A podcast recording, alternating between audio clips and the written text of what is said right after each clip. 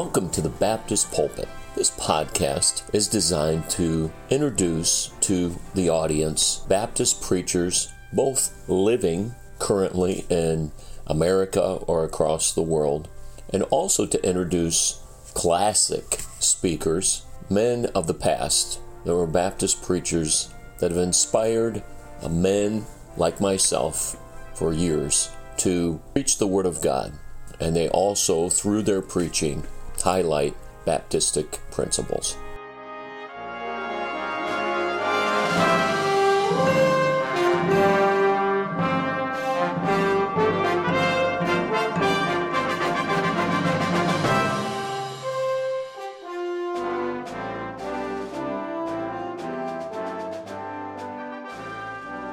You have your Bibles this morning, Ephesians chapter 6, Ephesians chapter 6, and then we're going to be reading about four verses together in Ephesians chapter 6.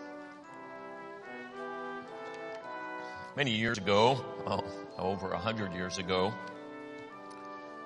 uh, Theodore Roosevelt wrote a book called, or some articles called The Strenuous Life. And this is some excerpts from that. He said, I wish to preach not the doctrine of ignoble ease, but the doctrine of the strenuous life, the life of toil and effort, of labor and strife, to preach that highest form of success, which comes not to the man who desires mere easy peace, but to the man who does not shrink from danger, from hardship, or from bitter toil, and who out of these wins the splendid ultimate triumph. Later in another uh, set of articles in the, uh, named the same, the strenuous life. He says, a, a life of ignoble ease, a life of that peace which springs merely from lack either of desire or power to strive after great things, is as little worthy of a nation as of an individual. I ask only that whatever self-respecting American demands from himself and from his sons shall be demanded of the American nation as a whole. Who among you would teach your boys that ease that peace is to be the first consideration in their eyes, to be the ultimate goal after which they strive.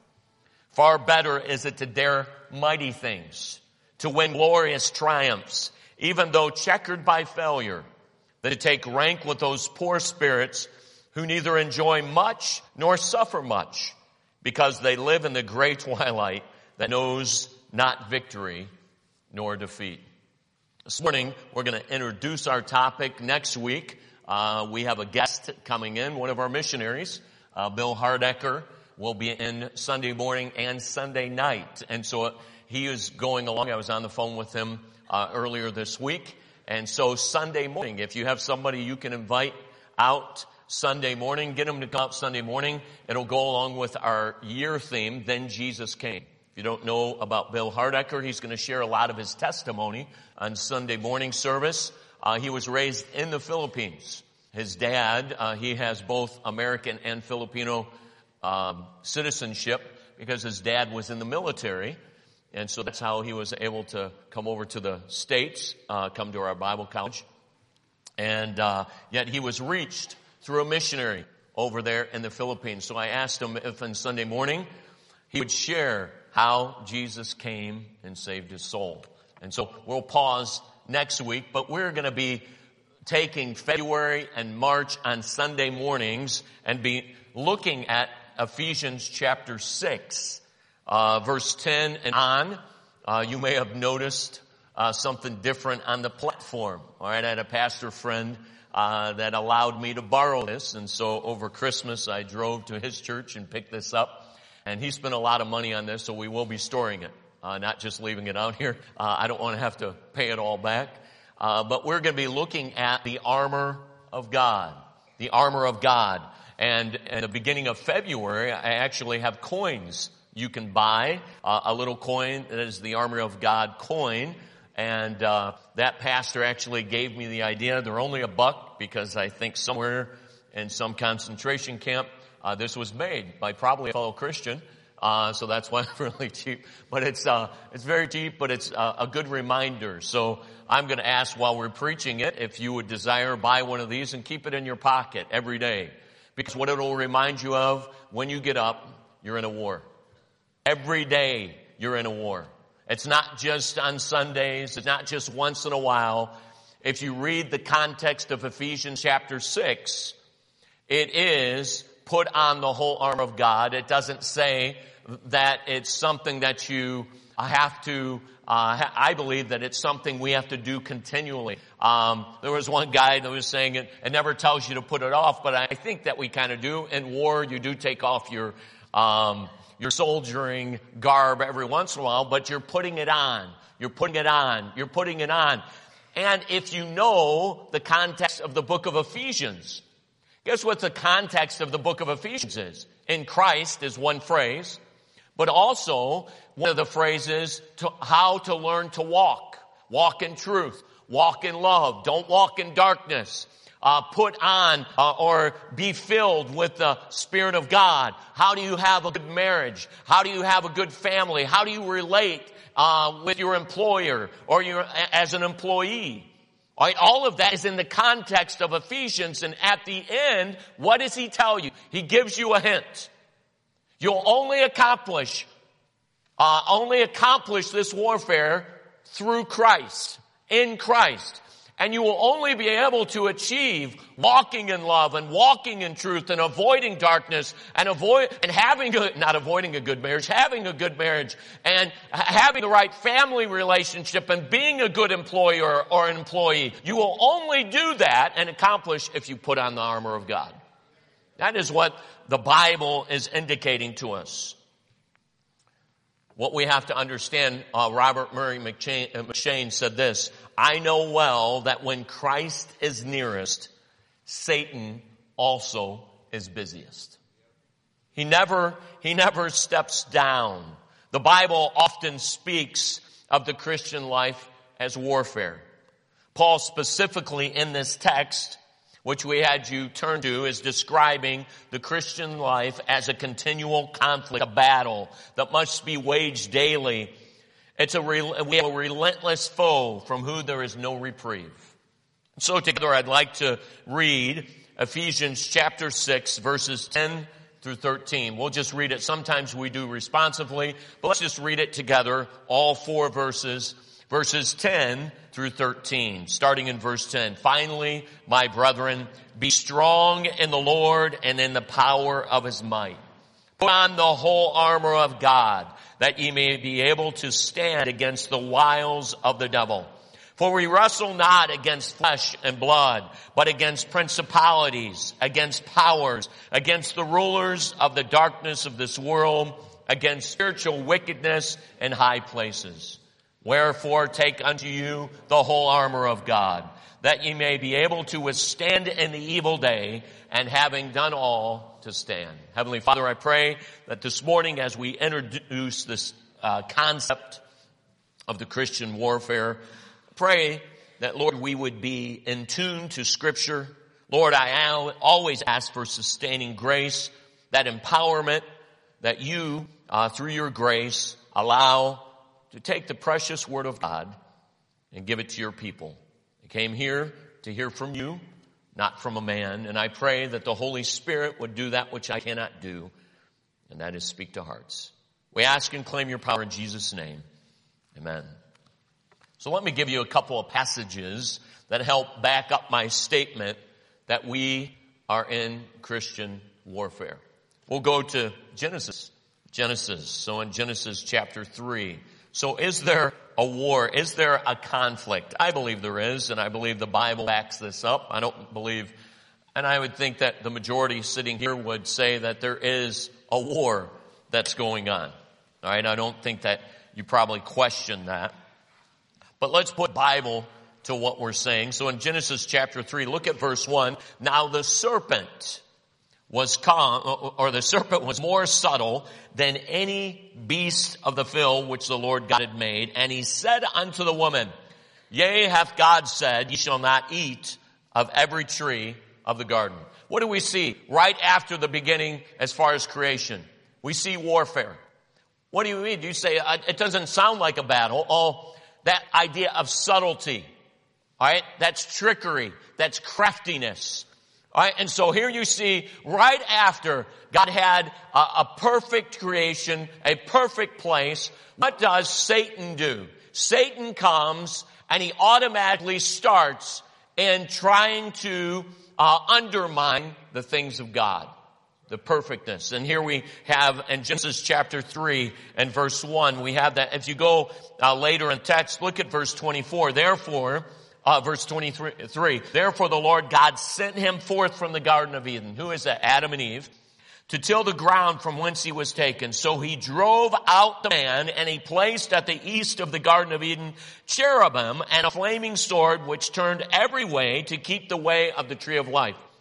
So this goes along with our context of Ephesians 6 and verse 12, where it says we wrestle not against flesh and blood. And then it gives us a list. Now, the world for uh, centuries, for decades, they kind of make a mockery of the spirit world. Uh, they kind of, they almost sometimes make it uh, cute. Uh, there's a mysticism about it.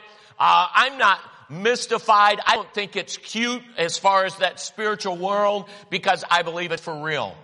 I believe that even in America, we are duped. We don't understand the work that demonism, the work that the devil, the work of his forces that is in our midst. One of the ways is just in uh, drug abuse. If you study the word uh, behind drug abuse, it's uh, pharmakeia, well, which is um, uh, and, and, and some of it when you study the things as far as the Bible, that pharmakeia gives the idea that uh, Satan can use drugs. It's a, it's a gateway that opens up people uh, to the influence of Satan, uh, Satan and his, uh, and his minions. And I think all over America, we're experiencing uh, this spiritual warfare the spiritual warfare. And I don't have to be fearful of it. The Bible says He has not given me the spirit of fear. He's given me the spirit uh, uh, of power, uh, a sound mind and wisdom. He's given me those things. But for us to say that it doesn't exist is going against scripture. Here you see that right in Genesis chapter 1, what does God do? He sends spiritual beings. Not, uh, not not uh, man. He, he sends cherubims, and what are they doing? They're there to guard. They're there to work. So here you see, there's a spiritual warfare right at Genesis chapter 3. Then notice in Joshua chapter 1. Joshua chapter 1. So in Joshua chapter 1, what do we see as far as spiritual warfare? I believe this is, I love the book of Joshua. It's one of my favorite books. In fact, uh, in my doctoral program, I did this as an Old Testament study, so I basically wrote a 50 page paper uh, dealing with the book of Joshua. I just love the study of Joshua. I believe a lot of the fights, a lot of the uh, warfare relates spiritually to us. I believe it's pictures for us of how we should fight and uh, how we should approach different things. And you'll notice in Joshua chapter 1 and verse 5 through 9, there shall not any man be able to stand before thee all the days of thy life. As I was with Moses, so I will be with thee. I will not fail thee nor forsake thee. Be strong and of a good courage. For unto this people shalt thou divide for an inheritance the land which I swear unto their fathers to give them. Only be thou strong and very courageous, that thou mayest observe to do according to all the law which Moses my servant commanded thee. Turn not from it to the right hand or to the left, that thou mayest prosper whithersoever thou goest. This book of the law shall not depart out of thy mouth, but thou shalt meditate therein day and night that thou mayest observe to do according to all that is written therein. For then thou shalt make thy way prosperous, and then uh, thou shalt have good success. Have not I commanded thee? Be strong and of a good courage. Be not afraid, neither be thou dismayed. For the Lord thy God is with thee, whithersoever thou goest. What was he telling them? He was telling them, and we know the book of Joshua, there was a physical battle coming up, but some of it, as you read the context, you know this is internal. There's internal things. All right, courage, courage is something internally that we have to gear up in. Uh, fear is something internally that we have to deal with. And so as Joshua is stepping up and there was some physical battles that he was going to have to face, there was some internal, some spiritual battles, I believe, that he was going to have to face. And God was saying, I can help you. I can help you in this warfare. So then we go to the New Testament. And the New Testament in Romans chapter 13. Romans chapter 13 verses 11 through 14. Romans chapter 13, 11 through 14. And that knowing that the time, that now it is high time to awake out of sleep, for now is our salvation nearer than when we believe. The night is far spent, the day is at hand. Let us therefore cast off the works of darkness and let us put on the armor of light. Now, again, I think this is helpful. It's instructive to us. The Bible, the Bible is written, and we believe uh, in the, and we, and we talk about this as we talk about bibliology. So that's the doctrine of the Bible.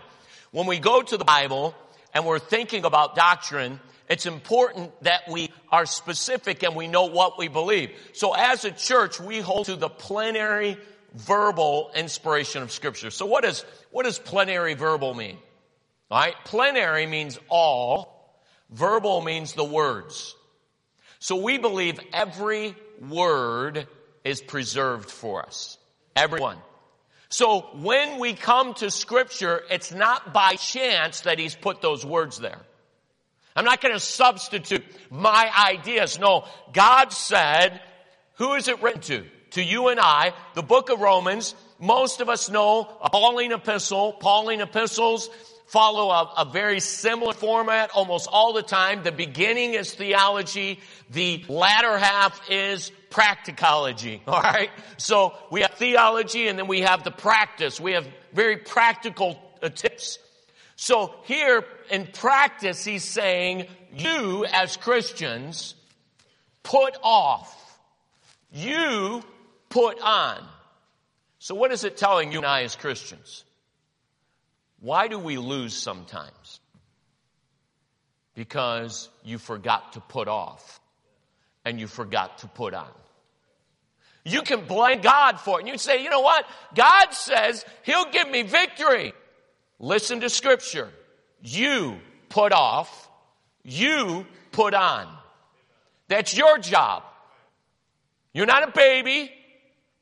You're not, you're not a, you're not a little uh, kitty here. He says, what you have to do is put, get your big boy pants on and you put your armor on yourself. That's your job. And then he says, notice, cast off the works of darkness. So you know what's good for us to learn? What's the work of darkness? And get it out of your life.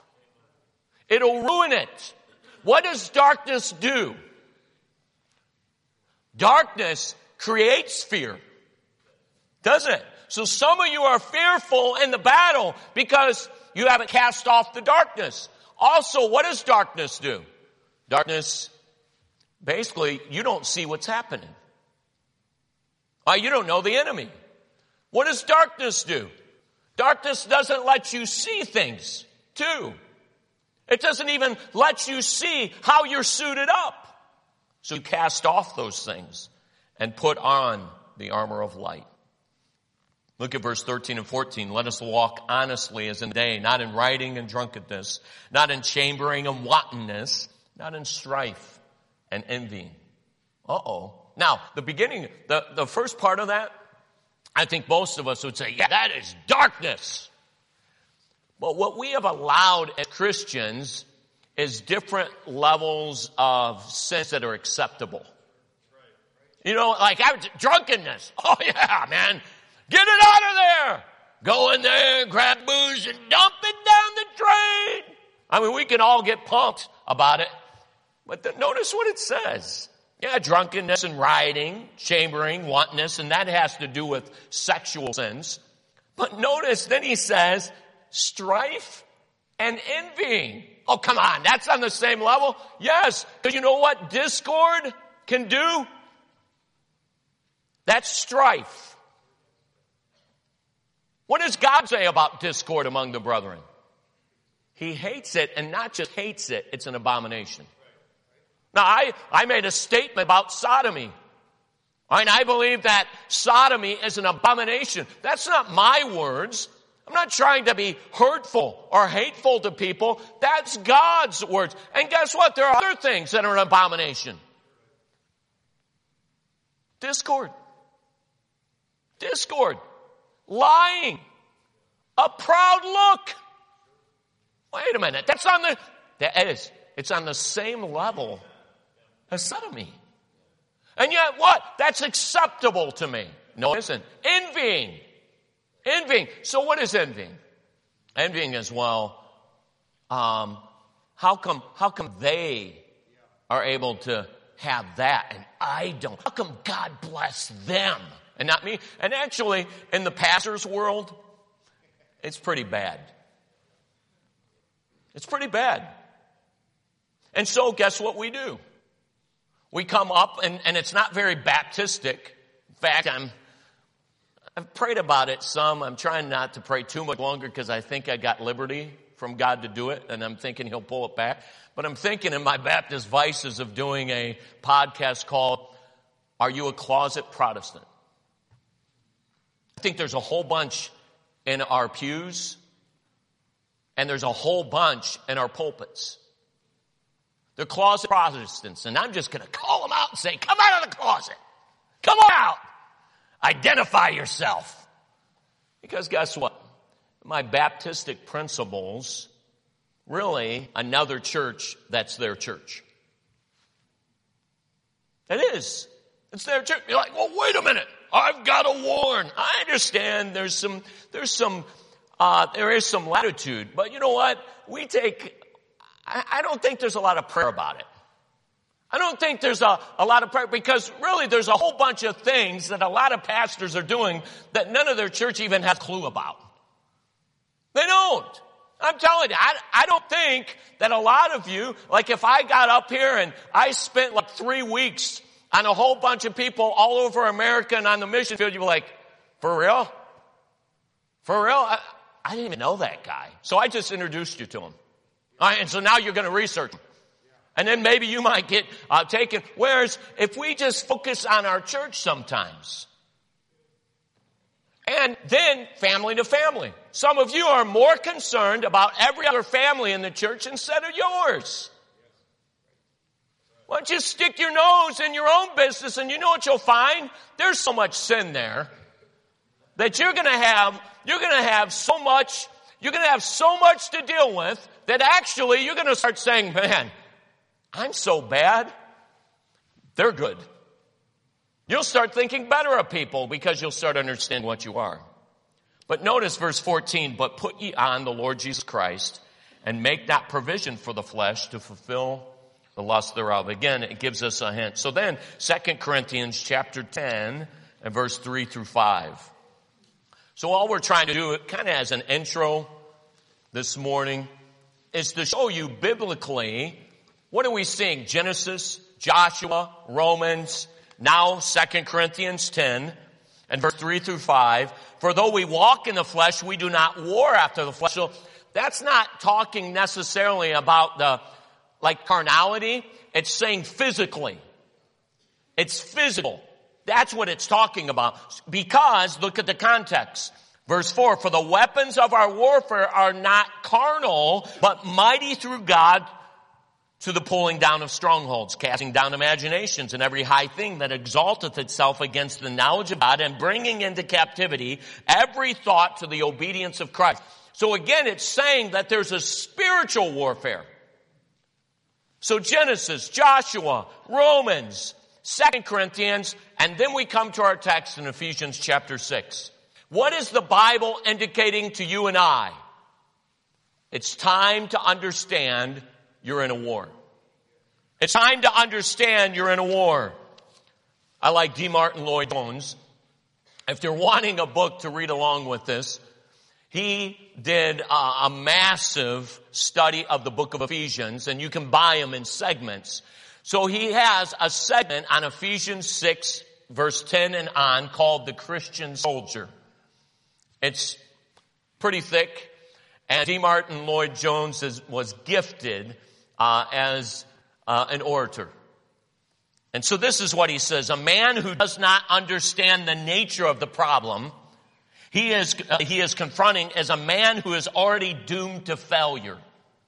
Christians sometimes are like first year college students. Nothing against you first year college students, except we're just going to make fun of you. They think at first that every subject is quite simple, that there is no difficulty, and then you flunk. Right? And that's usually in the first month. Oh, this is so easy. And then you get that paper back. You're like, oh, I mean, what's going on? Nobody communicated. Big boy pants. Yep. That's what time it is. And so that's what he's kind of saying is that many times we want to live in this oblivion. We want to live in this fairy tale world. But you know what? The Bible is here for us so that it reveals to us, no, no, no. Whether you knew it or not, upon salvation, you're a soldier now for Jesus Christ. You're a soldier. There's warfare. One uh, person put it this way, beware of the fowler. Remember that's listed in uh, the book of Psalms, the snare of the fowler. Beware the fowler in the way, the schemer with his traps adept, that cunning trickster who will lay ensnaring nets where he has crept. The fowler knows his craft so well, each habit and routine discerns. The way of birds expertly tell, entrapment plans so well he learns. To map his prey so cunningly and plan with so art his haul, the fowler works strategically, an expert he, the best of all. Now Satan has his fowlers trained, his followers in his control, whose traps are set, the cords are strained. To catch God's children is their goal. Each subtle means will be employed, the lust of the flesh, the lust of the eyes, to cause God's work to be destroyed, to capture saints by wicked lies. Beware the fowler's changing guise. His trickery is most refined. On every cunning trick relies to cause God's own to be maligned. Deliver us from the fowler's snares. On every path these nets are laid. Direct us, Lord, for our God cares. Our trust in Him. On Him we're stayed. I have three simple points and we won't get to uh, the second one we're going to skip a lot of, okay? Uh, just to ease your mind. So point number one, who is our enemy? Notice in this passage, it tells us who our enemy is. For we wrestle not against flesh and blood, but against principalities, against powers, against the rulers of the darkness of this world. To be forewarned is to be forearmed. And so here, the Bible indicates to you, you can know who the enemy is. You don't have to be ignorant of his devices. The enemy is devi- uh, identified by name. The enemy of believers is Satan. Satan, uh, that the devil, all right, Lucifer, there's all kinds of names that you can study just in the names of the devil that help us to understand what he will try, what he will do. He is the great accuser of the brethren, the malignant foe of the followers of Christ. No believer needs to be deceived about his true identity. The enemy is identified by nature also, not just by name, by nature. Notice what it says in verse 11 that you may be able to stand against the wiles of the devil. And that idea caught my attention. I was reading another book uh, in December, um, November and December, basically on the idea of being a soldier. And the author did a study just on snares of the devil. Snares of the devil. And so I just want to give you a couple of them. If you go to Exodus chapter 30, uh, 23, Exodus chapter 23. Go to Exodus chapter 23. So the enemy is defined not or identified by name, but also by nature. So what is it, what is he, what is it that he's gonna do? What is his nature? The wiles. That wiles means schemes laid for spiritual disaster. He wages warfare with deception and crafty assaults. So look at Exodus chapter 23 and verse 33.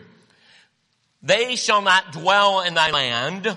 So who is this talking to, Exodus? This is talking to the children of Israel that have been delivered from Egypt and now God is giving them specific instructions on how you're my people.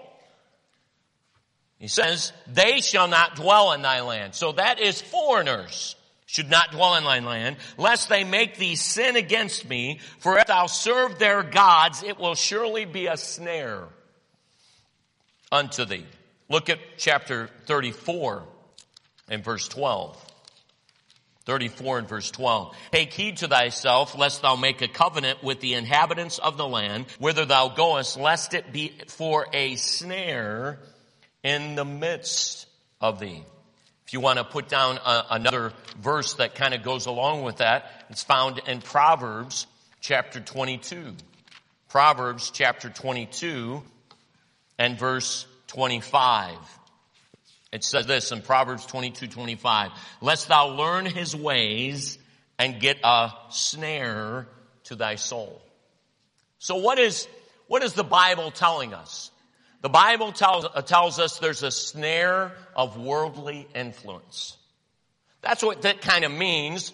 If you're going to the uh, Old Testament and you're studying about the Israelites and you're saying, you know, they came out of Egypt and then there was, uh, they were my people. And then go to the New Testament and you're trying to get instruction and you realize that now we are a royal priesthood. We're a peculiar people. We're a generation that is set apart for Him. Okay, I get that now. That's the New Testament. So some of those Old Testament teachings can help us to understand. So why did he say, hey, you gotta be careful of them outside. Don't let them come in and live with you. Why? Because it can be a snare to your soul. That's one of the devil's snares. And some of you have allowed worldly influence to come in and you don't even see it. It's snared your soul. That's why right away, you know, I've said this as far as my Baptistic beliefs. I believe in the priesthood of the believer. And so the priesthood of, of the believer means that you as an individual can go to God and you can find God's will for your life. I don't really know uh, God's will for people. You say, oh, I can't believe you said that. That's you. That's you. God has a will for me. And actually, the Bible bears it out. Hebrews chapter 12 and verse 1. He has a race specifically set for you. Now, alright, before you go down and say, when, when uh, somebody, a good Christian comes to you and says, hey, why don't you pray about this? Have you thought about this? Because this is what I can tell you. You, as a Christian, date an unsaved person and you want to get married, you're out of God's will. You, oh, you said, well, because I have Bible. The Bible clearly lists out things that are, it's, it's very black and white there. It's, there's not a gray area there. And so then on those type of things, it can be very clear. And guess what happens? You go and do that. And that's why I believe that if you're dating somebody that is unsaved, I believe you're out of God's will. You're out of God's will. You'd say, well, wait a minute. I know somebody, I know somebody that is either in our church or I met somebody and they started dating an unsaved person. they're both saying, you know what? God is merciful. I understand that God is merciful. God may have allowed that. He may have come in and he might have stepped in and allowed some things through his mercy. But nowhere does scripture back that up. Nowhere does scripture back that up. So there's the snare of worldly influence. Look at Judges chapter 8. Judges chapter 8. So the snare of worldly influence. Then Judges chapter 8 and verse 27. Notice this is Gideon. And Gideon uh, was a good man. He was a good judge. God used him mightily. But you'll notice in Judges chapter 8, he made a, a fatal flaw, an error. He made an ephod. So what was this ephod? It goes against, so why do I know this was wrong? I'll, I'll read it and then in your mind, you're gonna, you're gonna be able to, in your mind, see the scriptures show you how you can know certain things that are not God's will. Ephesians or Judges 8:27 and Gideon made an ephod thereof and put it in his city even in Ophrah and all Israel went thither a whoring after it which thing became a snare unto Gideon and to his house. So what does it sound like? So this ephod, I don't know exactly what it's like, but what does it sound like? It is an idol. So scripture. No gods before me. So right away, you know it wasn't God's will for Gideon to do that. So, guess what? There's a snare of worldly influence. There's a snare of false gods. There's a snare of false gods. What does it say? It says there, it became a snare unto Gideon himself to his house. Now, this is kind of scary as a dad. Do you know what I can do for my house? I can bring a false God in and it can influence my house towards other gods. A snare. I can bring, I can allow the devil in through that snare. So the snare of worldly influence, the snare of false gods. Go to Proverbs chapter 7. Proverbs chapter 7. This passage is talking about the strange woman. Look at verse 10. This is why I know it. Verse 10. And behold, there met him, so there's a young man void of understanding that is there. And behold, there met him a woman with an attire of a harlot and subtle of heart. So that word subtle, where does you connect it again? That's Genesis, right? It was, he was subtle. It's crafty. When, when, when you see that, it's to catch your, uh, catch your, uh, ear in your mind. You're like, wait a minute, I've seen that before. Then you go down in verse 23. Or 22, he goeth after her straightway as an ox goeth to the slaughter, as a fool to the correction of the stocks, till a dart strike through his liver, as a bird hasteth to the what? Snare, and knoweth not that it is for his life. So what is some of the snares that the devil uses? The wiles of the devil, the snare of worldly influence, the snare of false gods, but notice the snare of immorality the snare of immorality. And that's why, I, I, again, just pause. Young people, that's why we, we caution you. Parents are trying to teach you biblical paths of, of purity, trying to help you to understand why. Because it's a snare and it'll come in and you're allowing Satan into your life. It's spiritual warfare here.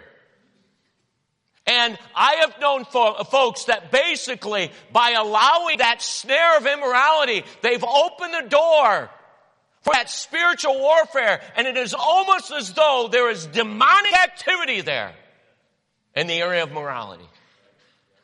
Demonic activity, controlling. And some of you, you've seen that. You've experienced it. Our society, our society, I believe, has fallen prey demonically to the snare of immorality. So there are people that, you know what, it, pornography is not a big deal, but they cannot put it down. They cannot stop it. They can't, they can't, uh, get away from it. It's addicting, it's addicting, it's addicting. Why? Because it's a snare of the devil. Look at 1 Timothy chapter 6, one last one. One last snare. So who is our enemy? The enemy is identified by name. He's also identified by nature. He will use snares, the wiles of the devil, the snare of worldly influence, the snare of false gods, the snare of immorality, the snare of materialism. Look at 1 Timothy 6. What do I, what is it saying in 1 Timothy chapter 6? Verse 6, but godliness with contentment is great gain. It's telling us the context here.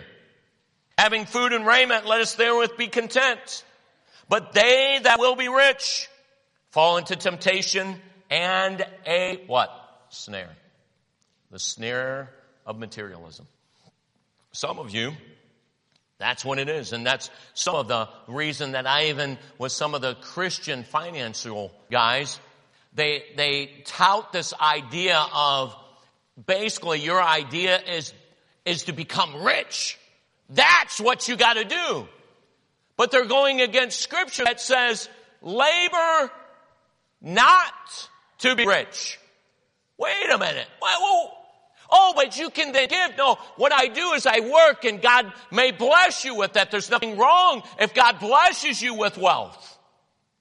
But what does God caution us? He said, it can bring a snare. A snare. It grabs you and makes you not content and makes you covetous and it makes you envious.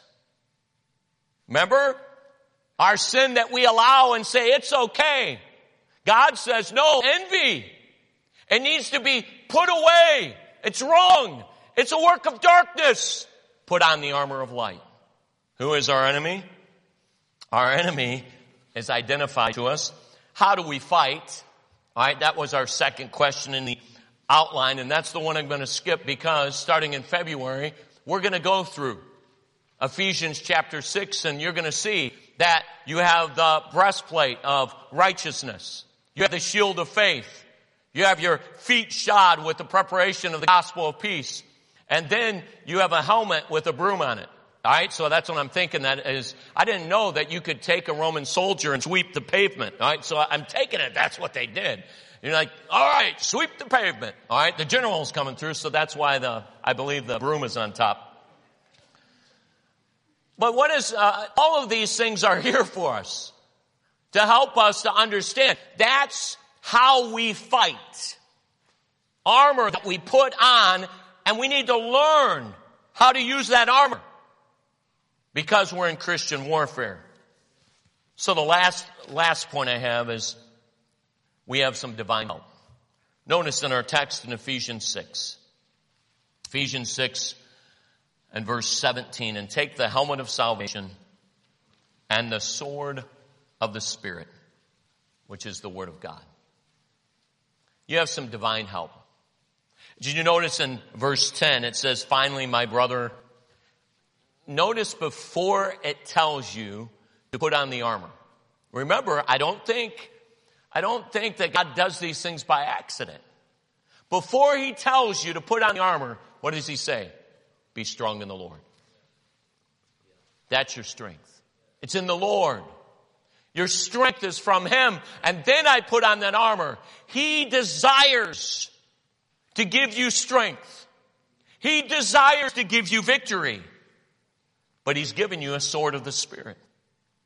When you're struggling with something in your life, arm yourself with some scripture and fight the devil against it.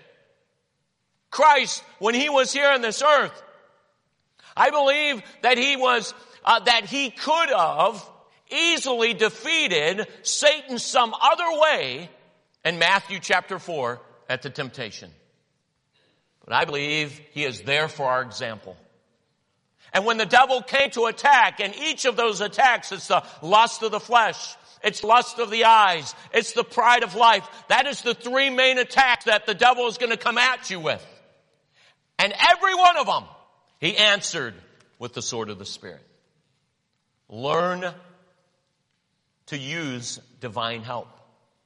The sword of the Spirit. And then you'll notice the other resource. I believe this is divine help. In verse 18, praying always with all prayer and supplication.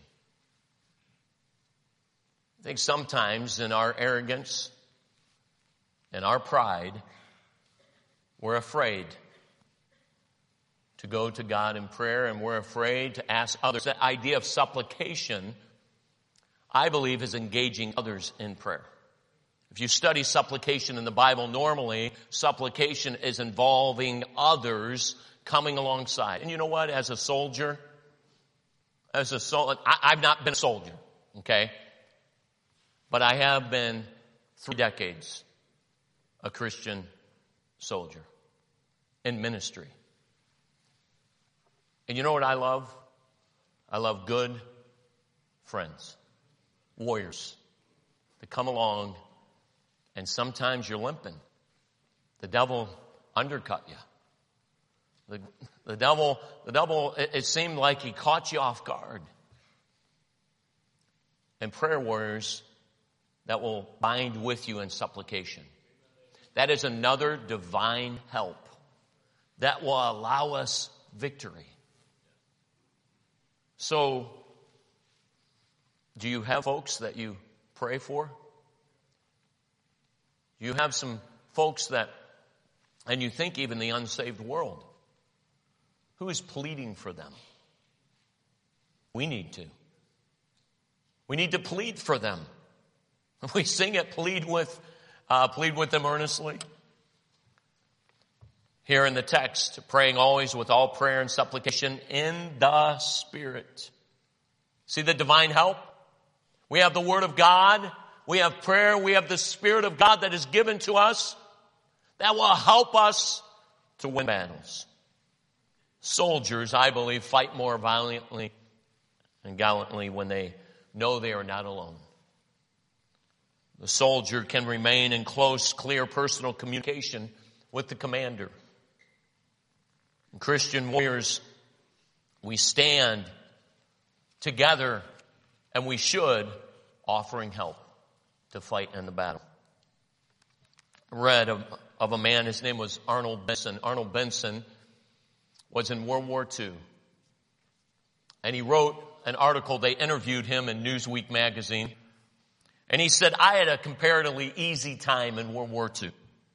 And I did not go through any of the terror and horror that some men faced on the ships in the Navy.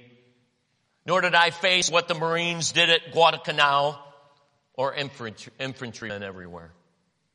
But I saw and felt enough to empathize with those men. And he said, I learned two profound lessons. Don't panic. Don't quit. He said, so today, your car, your car breaks down. And this is him just talking in the article.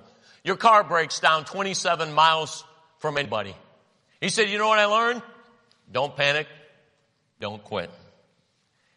He said, so you lost your job and it doesn't seem like there's anything available. He said, I learned something. Don't panic. Don't quit. When I got out of World War II, he said, I'm grateful for it. It was a crash course in life and growing up. What I and a bunch of others got in a short span of time was an undying appreciation for that everyday, ongoing miracle, the resilience of the human spirit. Now I appreciated him writing that and I appreciated him revealing that and the two lessons, don't panic, don't quit, and he applied it to the resilience and the human spirit. But as I was reading it, I was thinking, wait a minute. I'm in a spiritual war. Spiritual warfare. And sometimes you get blindsided. Don't panic. Don't quit. What does the Bible say? Say uh, about quitting? It says, a just man falleth Seven times. And what does he do? Gets up. Get up. Suit up again. Understand that it is a war. You may not have thought so. You may have thought, well, this is going to be easy. I'm getting saved and everything's going to be easy from now on. That's not what the Bible indicates. It'll be easy in heaven. You say, wow, that's discouraging. No, it's not. Why? Because you know now there's a fight. You know there's an enemy. And you've been given some divine help. The Word of God, prayer, the Spirit of God. Then take that which has been given to you and go to war. Get away from darkness. Understand the works of darkness. Put on the armor of light. And victory on God's side is very rewarding. Very rewarding. I say amen to this challenge. The challenge given to us of the Christian warfare. We're soldiers. Soldiers in the army. And so what should we do? Stand up for Jesus. Fight the good fight. Who is on the Lord's side? You ask. All of those songs we sing. So are you in the battle?